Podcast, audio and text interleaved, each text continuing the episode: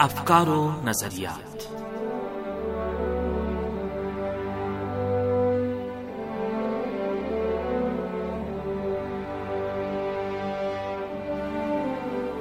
عزیز سامعین، پروگرام افکار و نظریات کے ساتھ حاضر خدمت ہے عباس سید کا سلام قبول کیجیے۔ سامعین، آج کے پروگرام میں روہنگیا میں مسلمانوں کی نسل کشی کے موضوع پر گفتگو جاری رکھیں گے۔ امید ہے ہمارا آج کا یہ پروگرام بھی آپ کو پسند آئے گا۔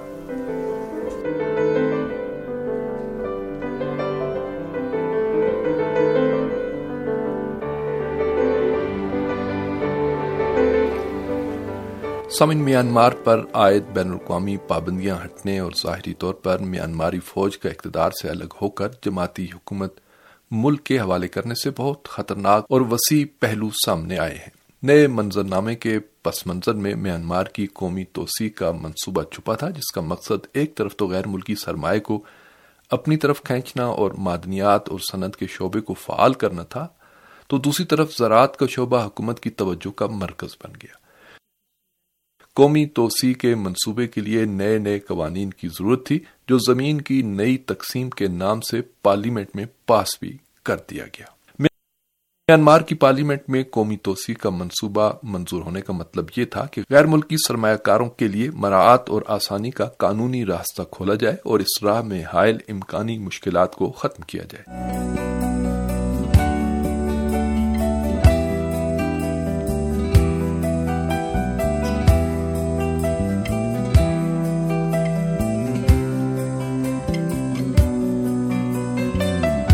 اس نئے قانون کے مطابق بین الاقوامی سرمایہ کاروں کو جہاں بھی ضرورت ہو حکومت مطلوبہ زمین ان کے حوالے کرنے کی پابند تھی۔ اگرچہ اس قانون کا اطلاق پورے ملک پر ہونا تھا اور فوج ضرورت کی بنا پر اور سرمایہ کار کثیر قومی کمپنیوں کی درخواست پر عوام کی زمینیں ان کا معاوضہ مالکین کو دیے بغیر ضبط کر لیتی اور مذکورہ کمپنیوں کے حوالے کیا کرتی تھی۔ لیکن اس قانون پر ریاست اور مسلم علاقوں میں تشدد، قتل عام اور مسلمانوں کو بے گھر کرنے کے ساتھ اس پر عمل درآمد شروع ہوا۔ اس سلسلے میں اقوام متحدہ نے اعلان کیا کہ میانمار کے مغرب میں رکھائن کے مسلم علاقوں میں لوگوں سے ناجائز فائدہ اٹھانا اور ان کا قتل عام جاری ہے۔ اقوام متحدہ میں انسان دوستانہ امور کی کوارڈینیٹر موگرین نے میانمار میں تشدد جاری رہنے پر اپنی گہری تشویش ظاہر کی۔ انہوں نے کہا کہ تقریباً سو گھروں کو آگ لگا دی گئی اور ہزاروں افراد علاقے سے فرار ہونے پر مجبور ہو گئے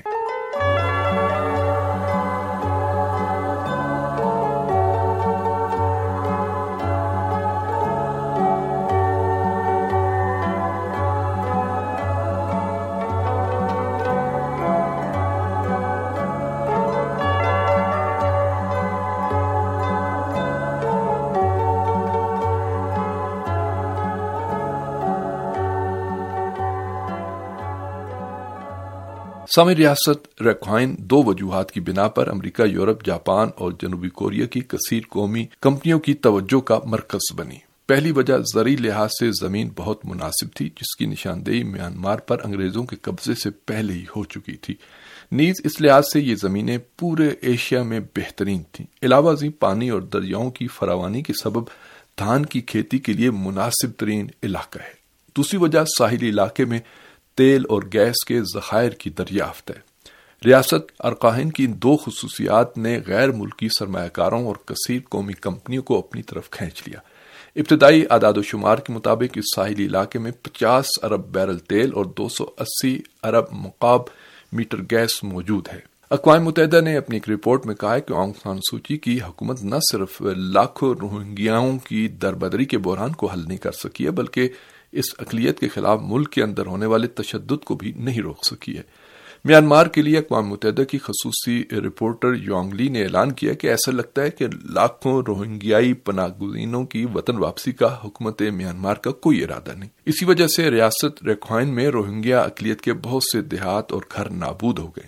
دیہاتوں کو زمین کے ساتھ یکساں کر دیا گیا اور ان کے نام و نشان تک باقی نہیں ہے۔ ریاست رکھائن میں تیل اور گیس کی دریافت کے بعد اہم ترین بین الاقوامی تیل کمپنیاں میانمار پہنچی اور انہوں نے وہاں سرمایہ کاری شروع کر دی۔ نیز تیل اور گیس نکالنے کا کام بھی شروع کر دیا۔ ان کمپنیوں کو اپنی تنصیبات کے قیام کے لیے وسیع زمینیں درکار تھیں۔ کمپنیوں کی فعالیت کسی ایک علاقے تک محدود نہیں رہتی، بلکہ تیل اور گیس نکالنے کے علاوہ ان کو پائپ لائن، بنیادی تنصیبات کے قیام اور اپنے ملازمین کے لیے قانونی بنانے کی بھی ضرورت تھی۔ لیکن روہنگیا مسلمان دیہاتوں میں اپنی زمینوں کو بیچنا نہیں چاہتے۔ بنا بنی میانمار کی فوج نے طاقت کا استعمال کر کے ان کی زمینوں کو ضبط کر لیا اور مسلمانوں کو بے گھر کر دیا۔ صرف یہی نہیں کہ تیل اور گیس کے لیے اراکان کے ساحل پر تیل کے اٹھارہ بلاک کثیر قومی کمپنیوں کو دینے کی وجہ سے روہنگیائی مسلمانوں کو ان کی آبا و اجداد کی زمینوں سے بے دخل کر دیا گیا، بلکہ زراعت کے شعبے میں بھی کثیر قومی کمپنیوں کی سرمایہ کاری کی دلچسپی کے باعث مسلمانوں کو اپنی زرعی زمینوں سے ہاتھ دھونا پڑا۔ حکومت میانمار نے زراعت کے شعبے میں آسانی کے لیے انتظامیہ اور زمین کی تقسیم کا ایک قانون پاس کیا۔ اس قانون کا ظاہری مقصد زراعت کے فروغ اور کسانوں کے مفاد میں تیار کیا گیا۔ لیکن حقیقت میں اچھی زرعی زمینوں کو خاص طور سے ریاست اراکان کی اچھی زرعی زمینوں کو غیر ملکی کمپنیوں کے لیے مد نظر رکھا گیا۔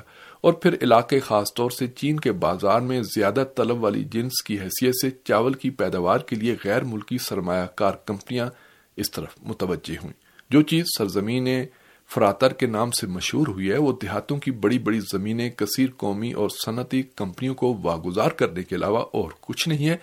اور اس کی وجہ ان زمینوں کا مذکورہ مقاصد کے لیے بہت مناسب اور وہاں سے علاقے کے بازار تک دسترسی بھی آسان ہونا ہے، لیکن زمین کی یہ واگزاری مقامی روہنگیائی مسلمانوں کے لیے رنج و علم کا سبب بنی ہے، کیونکہ ان کی آبائی زمینوں سے ان کو بے دخل کر دیا گیا۔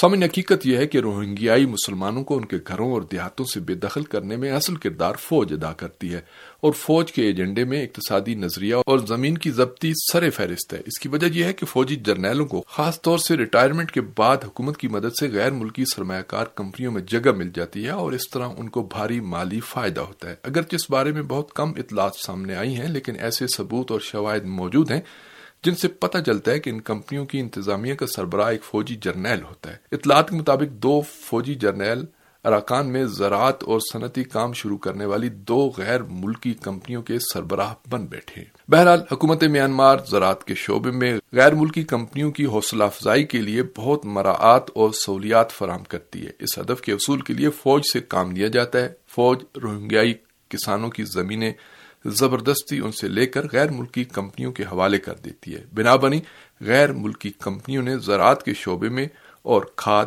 ڈبہ بند، مصنوعات، اسٹوریج اور آبیاری سے متعلق سسٹم کی تیاری اور برآمد کا کام انجام دیا ہے۔ سمن اس حوالے سے ہماری گفتگو جاری رہے گی۔ اگلے پروگرام تک ہمیں اجازت دیں۔ خدا حافظ و ناصر۔